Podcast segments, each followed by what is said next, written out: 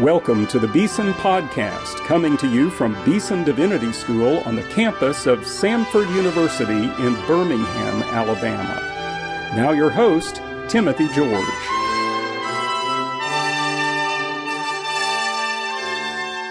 Well, Happy New Year. This is 2013 and we're beginning a whole new year on the Beeson podcast. Thank all of you who listen faithfully week after week and tell others about it. It's been a wonderful outreach of our school and we're always glad to hear from you with your comments. Now, this year is a really special year in the life of Beeson Divinity School. It's the 25th anniversary of our school. Uh, we were established in 1988. And so we're going to be remembering that and taking some lessons from that throughout the year, and we'll have other podcasts related to that. But 2013 is another very important year in the history of our nation because it marks the 50th anniversary of the bombing of 16th Street Baptist Church here in Birmingham, Alabama. It's a time to focus on racial reconciliation. That's one of the strategic initiatives of Beeson. And also to think about the wider meaning of this whole question in our culture and society today, particularly as believers in Jesus Christ. And to kind of launch us into this uh, series of thinking about uh, racial reconciliation, we have a historic lecture by Dr. Martin Luther King Jr. It was delivered in 1961 on April the 19th at the Southern Baptist Theological Seminary in Louisville, Kentucky. Now, 10 years prior to Dr. King's visit to the seminary, the trustees of that school had voted to end the policy of segregation which had, of course, long prevailed in that school and throughout our, our culture. And already there had been one African American student, Dr. Garland Offutt, who had received the PhD from Southern Seminary uh, back in the late 1940s. So this was not the beginning of thinking about the importance of race, but it was a crucial time in our country. Dr. King in 1961, the, the Great March on Washington would be two years later, and we know his own, own life would end up in tragedy in 1968.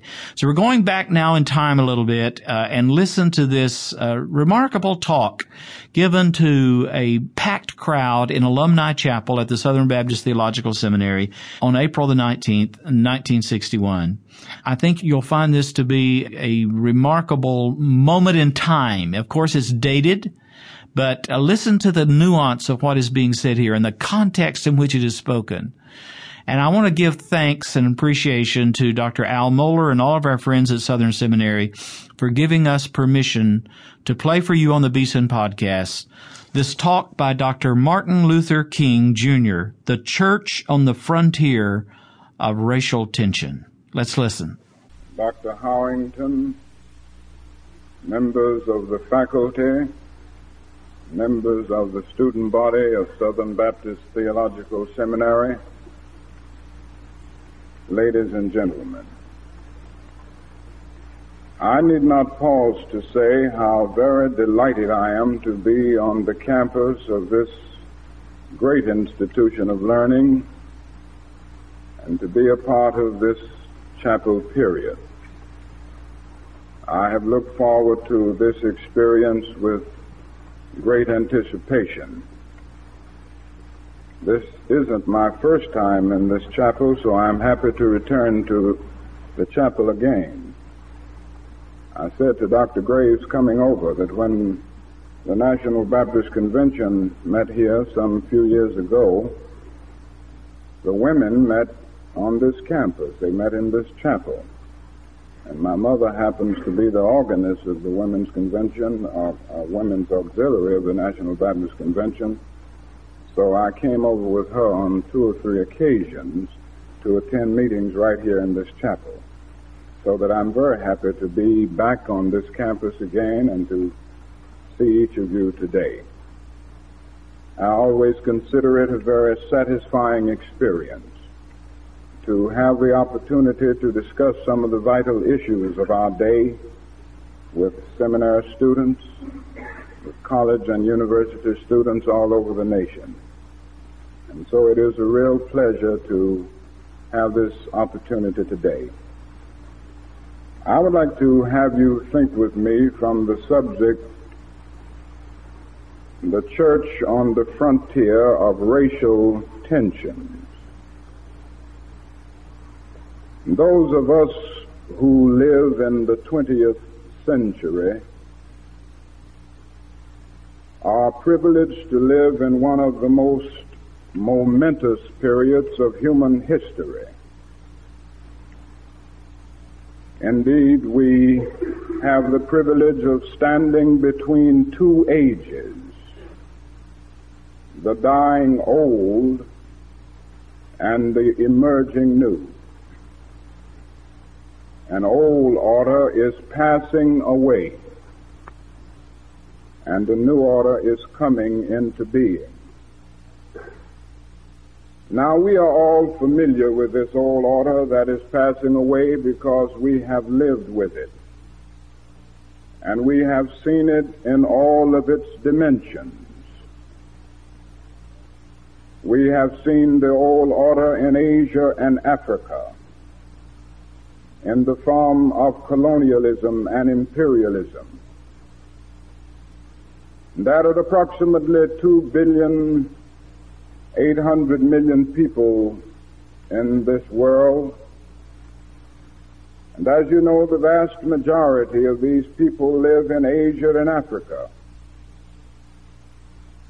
For years they have been dominated politically, exploited economically, segregated and humiliated by foreign powers. But as Prime Minister Macmillan said a few months ago, the wind of change began to blow.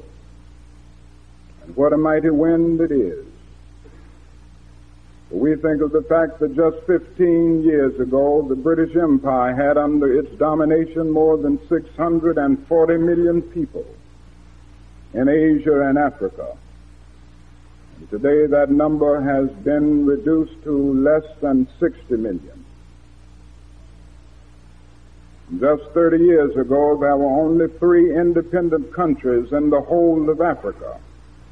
The Union of South Africa, Ethiopia, and Liberia.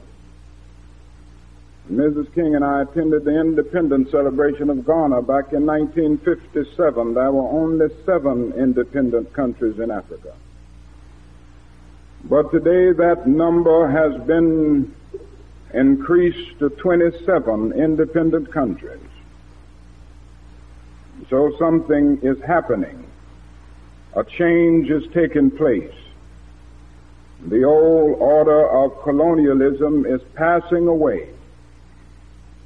The new order of freedom and human dignity is coming into being. But not only have we seen the old order on the international horizon, we've seen the old order in our own nation in the form of segregation, and in the form of discrimination. We all know the long history of the old order in the United States. It had its beginning in 1619 when the first slaves landed on the shores of this nation. And unlike the pilgrim fathers who landed at Plymouth a year later, they were brought here against their wills. And throughout slavery, the Negro was treated as a thing to be used rather than a person to be res- uh, respected. With the growth of slavery, it became necessary to give some justification for it. It seems to be a fact of life that human beings cannot continue to do wrong without eventually reaching out for some thin rationalization to clothe an obvious wrong in the beautiful garments of righteousness. The philosopher psychologist William James used to talk a great deal about the stream of consciousness.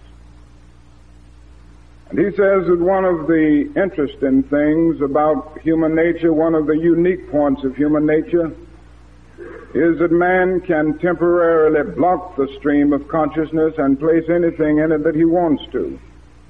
And so we can end up seeking to make the wrong right. And this is exactly what happened. Even the Bible and religion were used to give slavery moral justification. And so many argued that the Negro was inferior by nature because of Noah's curse upon the children of Ham. The apostle Paul's dictum became a watchword, servants, be obedient to your master. And then one of the brethren had probably read the logic of Aristotle and he could put his argument in the framework of an Aristotelian syllogism. You could say all men are made in the image of God. This was the major premise. And then came the minor premise. God, as everybody knows, is not a Negro. Then came the conclusion. Therefore, the Negro is not a man. He could put his argument in a logical framework. And so living with the conditions of slavery and then later segregation, Many Negroes lost faith in themselves. Many came to feel that perhaps they were less than human, perhaps they were inferior. But then something happened to the Negro. The circumstances made it possible and necessary for him to travel more.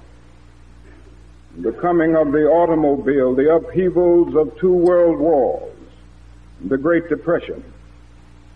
And so his rural plantation background gave way to urban industrial life. His economic life was gradually rising through the growth of industry and the influence of organized labor and other agencies. And even his cultural life was rising through the steady decline of crippling illiteracy. And all of these forces conjoined to cause the Negro to take a new look at himself Negro masses all over began to reevaluate themselves. The Negro came to feel that he was somebody. His religion revealed to him that God loves all of his children and that all men are made in his image. And that the basic thing about a man is not his specificity, but his fundamentum. Not the texture of his hair or the color of his skin, but his eternal significance and worth to God. And so the Negro could now unconsciously cry out with the eloquent poet, fleecy locks and black complexion cannot forfeit nature's claim. Skin may differ, but affection dwells in black and white the same. Were I so tall as to reach the pole, or to grasp the ocean at a span, I must be measured by my soul. The mind is the standard of the man. And along with this, something else happened. In 1954, on May 17th, the Supreme Court of the nation rendered a decision. In 1857, the Supreme Court of the nation had rendered the Dred Scott decision which said in substance that the Negro was not a citizen of the United States, he was merely property subject to the dictates of his owner. In 1896, the Supreme Court had rendered the Plessy versus Ferguson decision, which established the doctrine of separate but equal as the law of the land. But in 1954, the Supreme Court came out with another decision, which said in substance, the old Plessy doctrine must go, that separate facilities are inherently unequal and that to segregate a child on the basis of his race is to deny that child equal protection of the law. As a result of this decision, we stand on the threshold of one of the most creative and constructive periods in the history of our nation in the area of race relations. To put it figuratively in biblical language, We've broken loose from the Egypt of slavery. And we moved through the wilderness of segregation.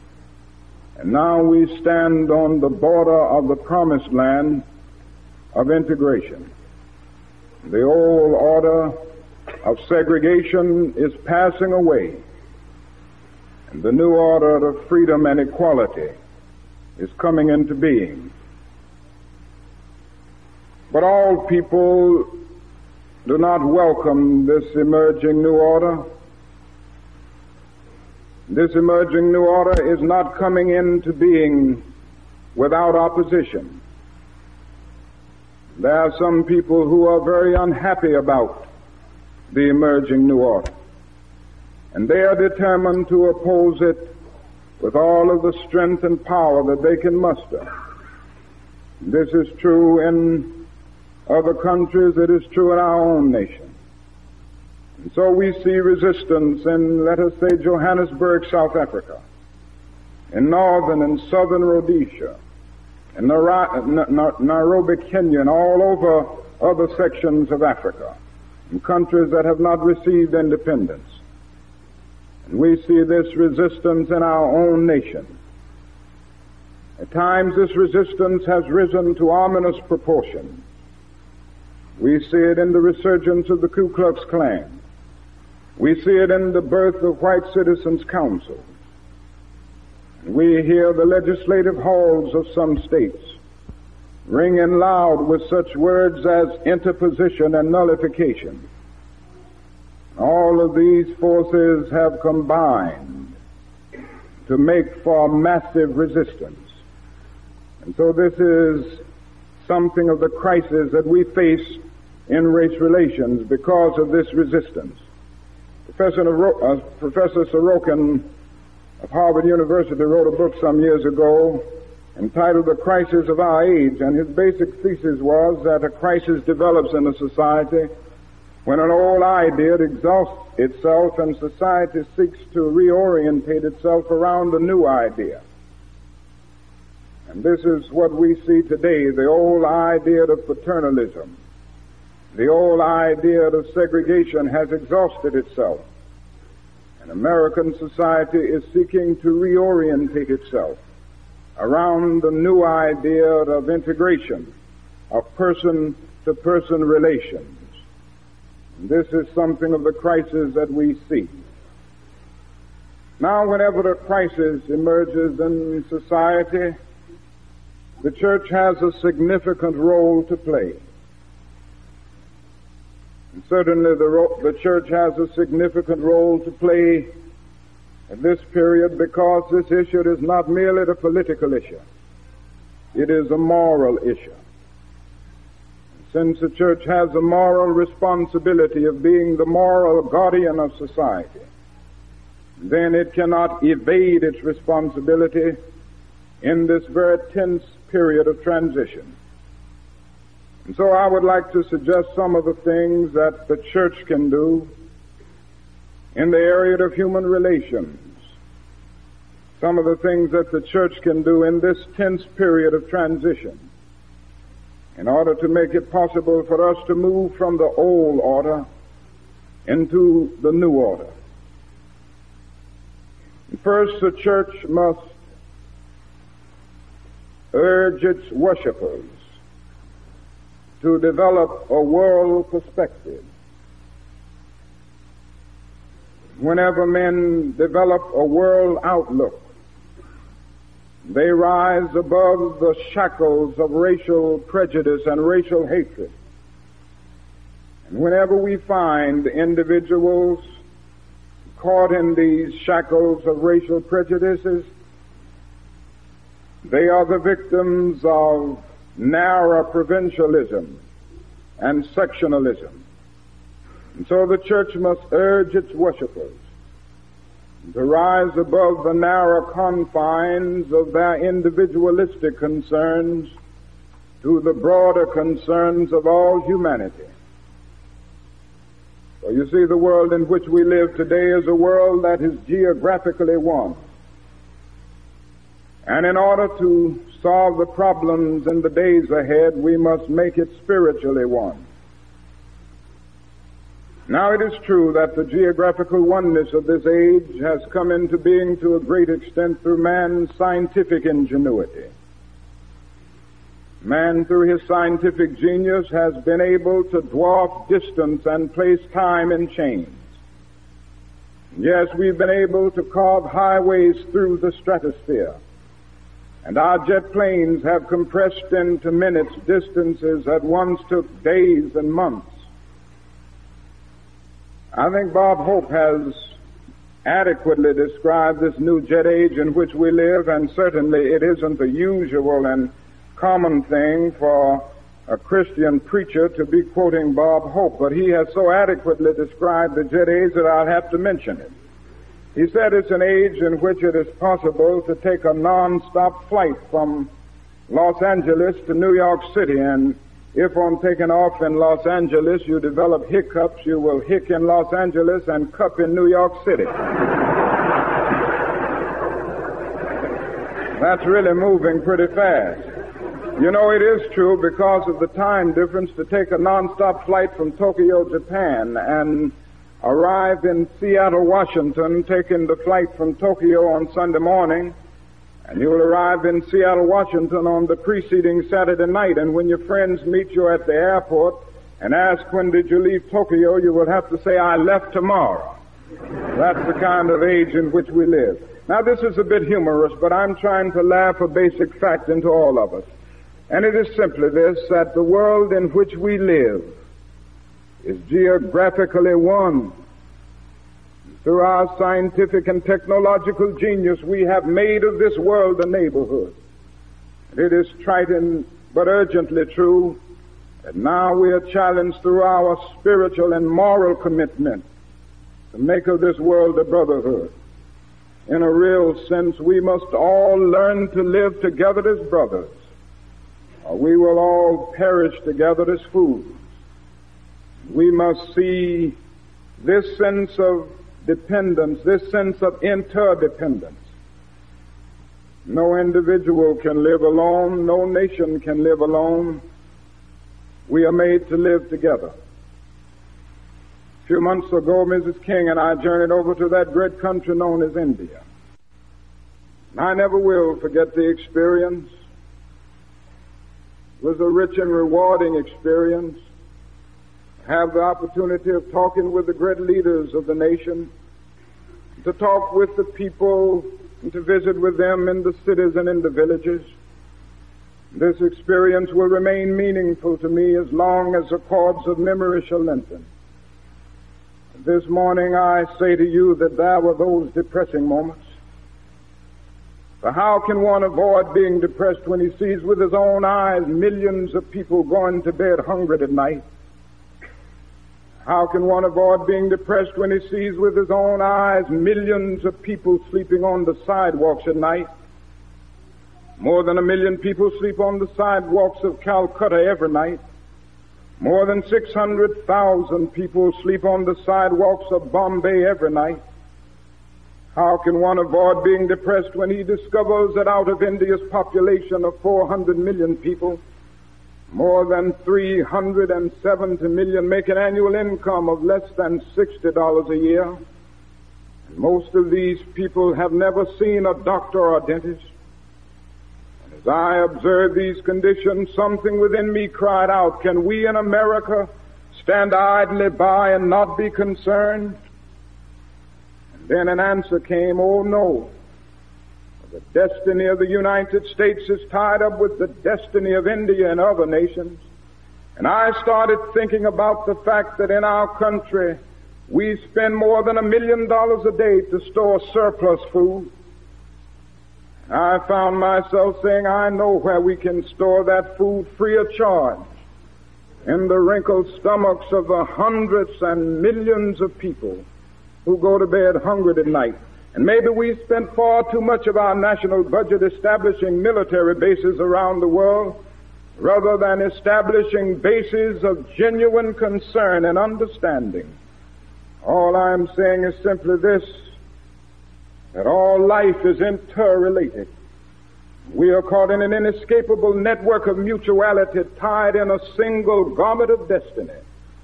Whatever affects one directly, it affects all indirectly. As long as there is extreme poverty in the world, no man can be totally rich even if he has a billion dollars.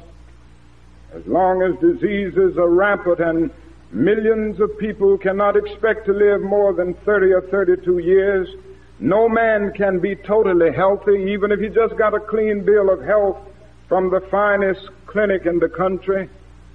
Strangely enough, I can never be what I ought to be until you are what you ought to be, and you can never be what you ought to be until I am what I ought to be. This is the interrelated structure of reality. John Donne caught it years ago and placed it in graphic terms. No man is an island entire of itself. Every man is a piece of the continent, a part of the main.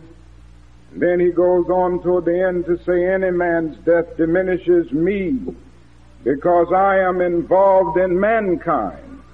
Therefore never sin to know for whom the bell tolls.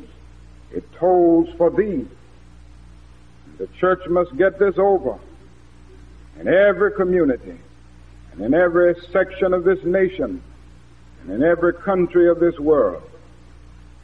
And also the church must make it palpably clear that segregation is a moral evil which no Christian can accept. Segregation is still the Negro's burden and America's shame. The church must make it clear that if we are to be true witnesses of Jesus Christ, we can no longer give our allegiance to a system of segregation. Segregation is wrong because it substitutes an I-it relationship for the I-thou relationship. Segregation is wrong because it relegates persons to the status of things. Segregation is wrong because it does something to the personality. It damages the soul. It often gives a segregator a false sense of superiority. It gives the segregated a false sense of inferiority.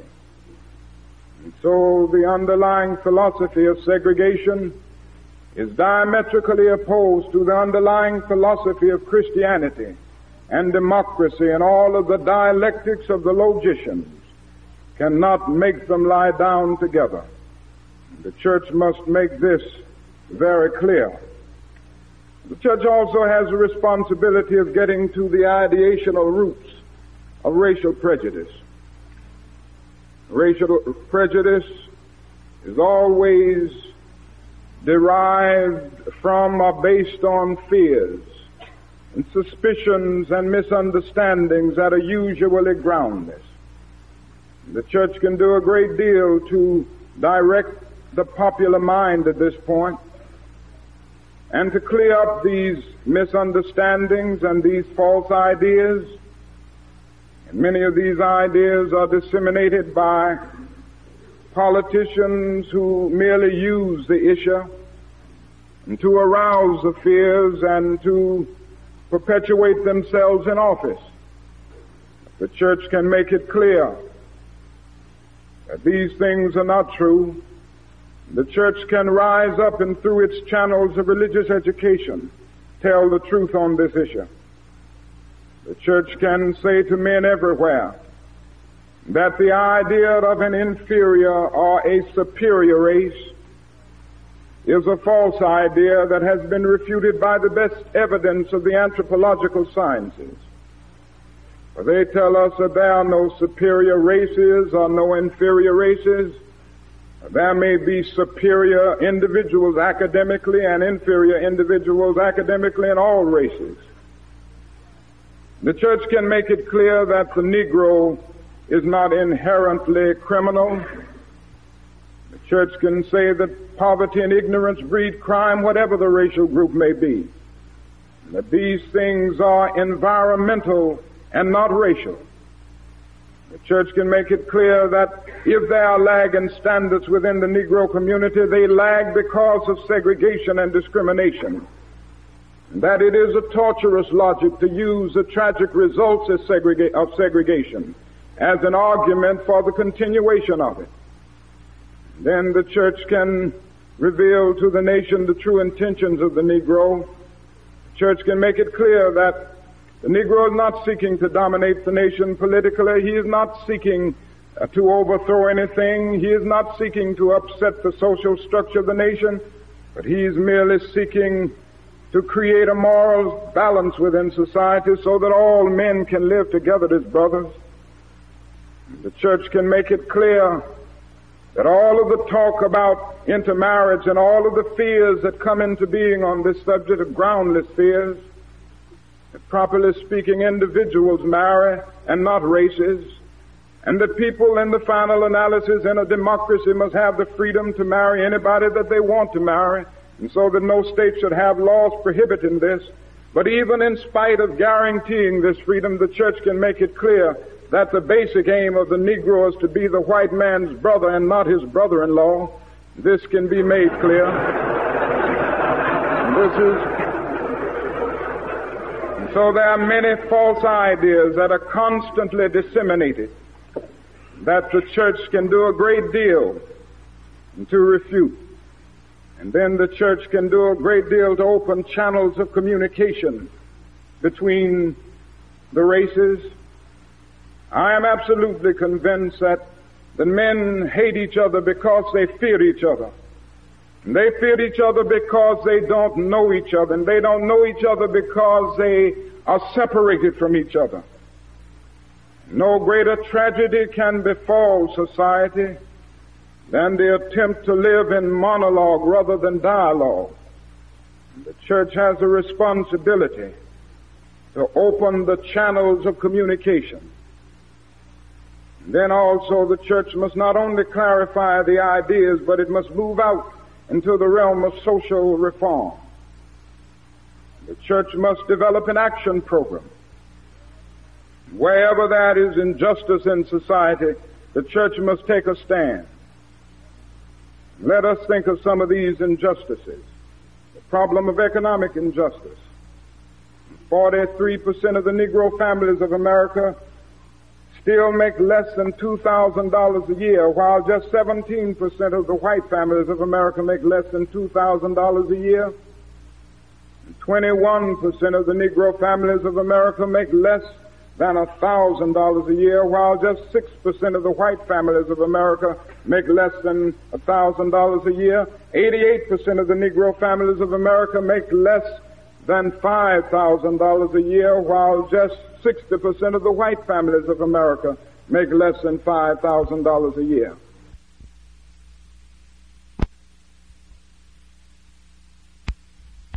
Now the church can take a stand on this issue.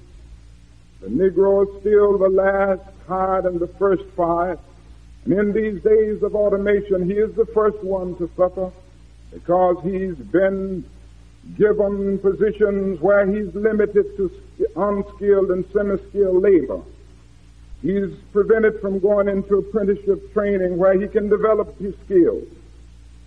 So the church must make it clear that if we are to solve the problem and to create better conditions in society, these economic conditions must be equalized. And I could mention many other areas where the church must go out and take a stand. Where that is segregation in any area, the church must be willing to stand up with an action program. And one of the best ways that the church can do this is to remove the yoke of segregation from its own body. Oh, it has been said many times, and I am forced to repeat it. It is tragic indeed. The church is the most segregated major institution in America. It is tragic indeed that Sunday morning at 11 o'clock, and we stand to sing in Christ, that is no east or west. We stand in the most segregated hour of Christian America. So often in the church we've had a high blood pressure of creed and an anemia of deeds. But thank God we're beginning now to shake the lethargy from our souls and we're coming to see that we are to be true followers of Jesus Christ. We must stand up and solve this problem. And so here and there, churches are courageously integrating their congregations. Here and there, ministerial groups are standing up in communities. standing up with conviction and courage. All of this is encouraging. But we must admit that these cases, these examples are far too few. We must admit that the noble pronouncements of the major denominations on the question of integration have filtered down all too slowly to the local congregations. And now that is the need to get every local church, every local congregation to stand up on this issue because it will be one of the great tragedies of history. Historians in future years will be able to write that at the height of the 20th century, the Christian church proved to be the last bulwark of segregated power. That is another thing, the final thing that the church must do. The church must urge all men to enter the new age with understanding, creative goodwill in their hearts. This is true for everybody. This is true for those who have been on the oppressor end of the old order and those who have been on the oppressed end. Those who have been on the oppressor end must go into this new age with a sense of penitence with a real sense of understanding. They must touch their souls to be sure that they have removed every vestige of prejudice and, and, and bigotry, and that they have moved away from any philosophy of white supremacy. If they fail to do this, many tragedies will occur. And the new age which is emerging will have many problems to solve in future years. But not only that, I would not limit myself to saying what the white man must do in order to make this new order possible. I have tried to make it clear in the last few years that the Negro himself must go into this, this new age with understanding redemptive goodwill in his heart and I have said over and over again that we must work passionately and unrelentingly for first class citizenship. We must never use second class methods to gain it. Of course, I know and you know the temptations which we face. Those of us who've been trampled over so long, those of us who've been the victims of lynching mobs, those of us who've seen with our own eyes police brutality, those of us who have seen so many tragic conditions that tended to destroy our personhood, that is the temptation. That we will in, enter the new age with bitterness in our hearts. But I am convinced that if this happens, the new order which is emerging will be nothing but a duplicate of the old order. Somebody must have sense in this world. Somebody must have religion in this world sense enough to meet physical force with soul force, sense enough to meet hate with love. This is why I believe so firmly in nonviolence as a way out. And I am convinced that if the Negro succumbs to the temptation of using violence in his struggle for justice, unborn generations will be the recipients of a long and desolate night of bitterness. And our chief legacy to the future will be an endless reign of meaningless chaos. That is still a voice crying through the vista of time, saying to every potential Peter, put up your sword. History is replete with the bleached bones of nations. History is cluttered with the wreckage of communities that fail to follow this command. And so I will say over and over again, our aim must never be to defeat or humiliate the white man, but to win his friendship and understanding. And we must come to see that it is possible to stand up with courage. Stand up with as much zeal and courage and determination, organizing in mass action to break down the system of segregation, and yet not going to the point of hating and using violence in the process. For that is this other way So if we will but follow this way, I think we too will be able to aid in bringing this new order into being.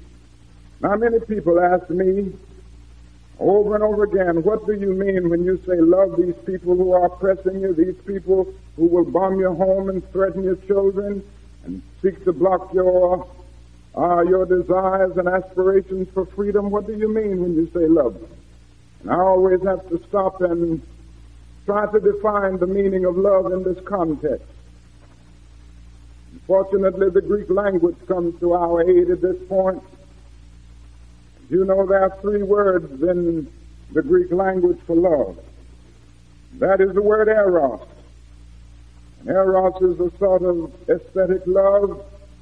Plato talks about it a great deal in his dialogues, the yearning of the soul for the realm of the divine.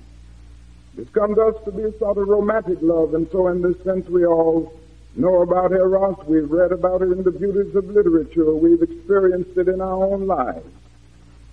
And then the Greek language talks about phileo, which is another level of love, so to speak. This is friendship. Uh, this is a sort of reciprocal love. On this level, we love because we are loved. It is intimate affection between personal friends. We love those people that we like. Then the Greek language comes out with another word, calls it agape. Agape is more than aesthetic or romantic love. Agape is more than friendship. Agape is understanding, creative, redemptive goodwill for all men.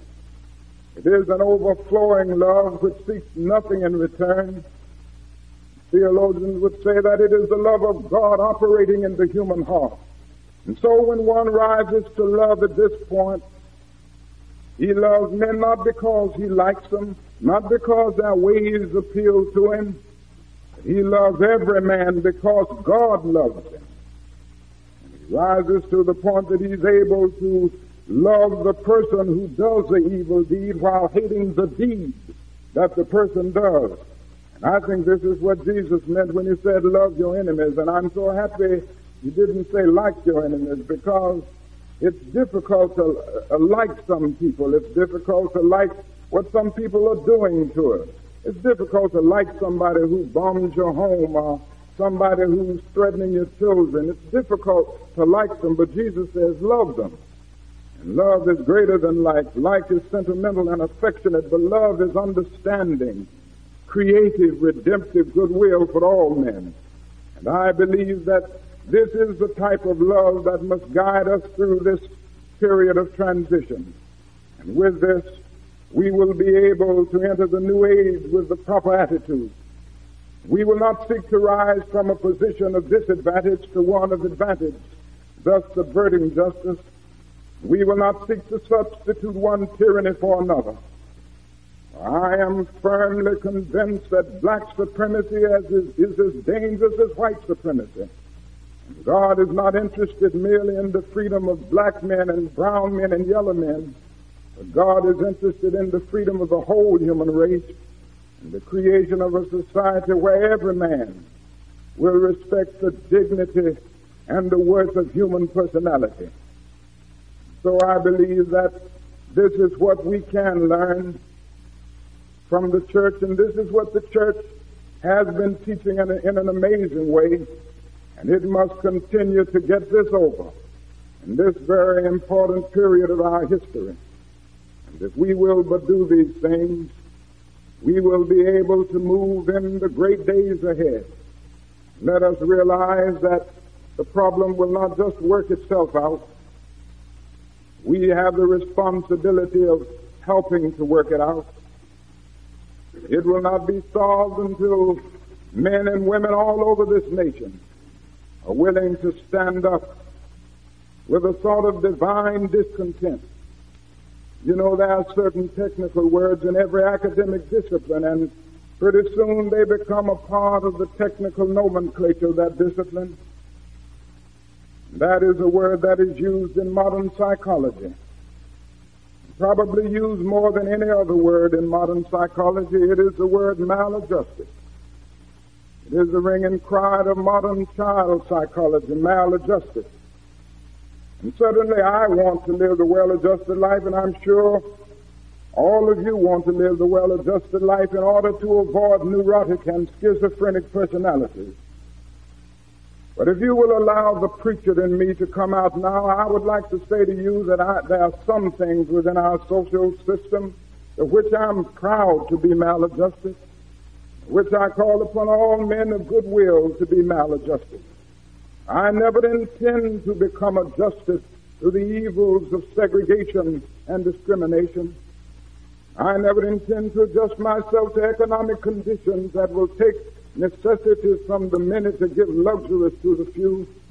I never intend to adjust myself to the madness of militarism and the self-defeating effects of physical violence.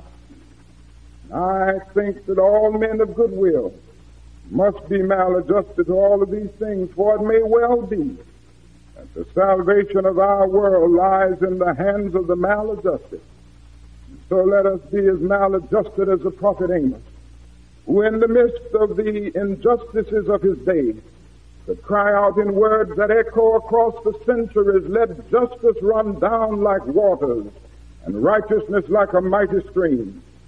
As maladjusted as Abraham Lincoln, who had the vision to see that this nation could not exist half slave and half free.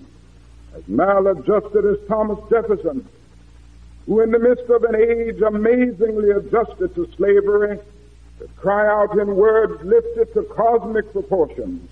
We hold these truths to be self-evident that all men are created equal, that they are endowed by their Creator with certain inalienable rights, that among these are life, liberty, and the pursuit of happiness, as maladjusted as Jesus of Nazareth, who could look into the eyes of the men and women of his generation and say, love your enemies, bless them that curse you, and pray for them that despitefully use you.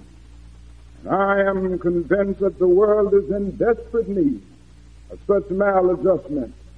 And in conclusion, let me say that we must have faith in the future, the faith to believe that we can solve this problem, the faith to believe that as we struggle to solve this problem, we do not struggle alone, but we have cosmic companionship. Oh, before the victory is won, some people may have to get scarred up. Before the victory for brotherhood is won, some people like Paul and Peter will have to go to jail. Before the victory for brotherhood is won, there will be others who will have to be called bad names, who will have to be misunderstood and misrepresented and misquoted. Before the victory is won, some will have to lose jobs and suffer and sacrifice, who will be a part of that creative minority that will stand firm on an issue will help us bring into being the kingdom of God, knowing that in the process, God struggles with us. The God that we worship is not some Aristotelian unmoved mover who merely contemplates upon himself. The God that we worship is not merely a self-knowing God, but he's another loving God, working through history for the salvation of man. And so with this faith we can move on. That is something at the center of our faith, which reminds us of this. We celebrated the event a few Sundays ago. Something that reminds us that Good Friday may occupy the throne for a day, but ultimately it must give way to the triumphant beat of the drums of Easter. Yes, that is something in our faith. Remind us that even though evil at times will so shape events, that Caesar will occupy the palace and Christ the cross. One day that same Christ will rise up and split history into AD and BC so that even the life of Caesar must be dated by his name. That is something in this universe which justifies Carlyle in saying no lie can live forever. That is something in this universe which justifies William Cullen Bryant in saying truth crushed earth will rise again. That is something in this universe justifies James Russell Lowell in saying truth forever on the scaffold, wrong forever on the throne. Yet that scaffold sways the future, and behind the dim unknown standeth God within the shadows, keeping watch above his own. And so with this faith we move out into the vast possibilities of the future. And if we will go on with this faith and this determination to struggle, we will be able to bring into being this society of brotherhood, transforming the jangling discords of our Southland into a beautiful symphony of peaceful relationships. And this will be the day, figuratively speaking, and the morning stars will sing together, and the sons of God will shout for joy. May we stand for the benediction.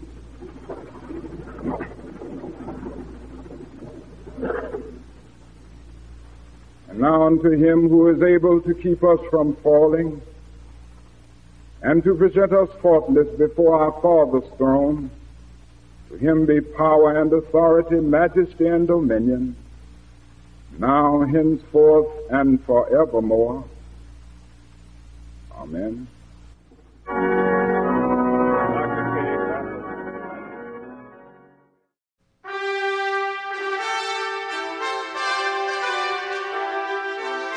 You've been listening to the Beeson Podcast with host Timothy George. You can subscribe to the Beeson Podcast at our website, beesondivinity.com. Beeson Divinity School is an interdenominational evangelical divinity school training men and women in the service of Jesus Christ. We pray that this podcast will aid and encourage your work, and we hope you will listen to each upcoming edition of the Beeson Podcast.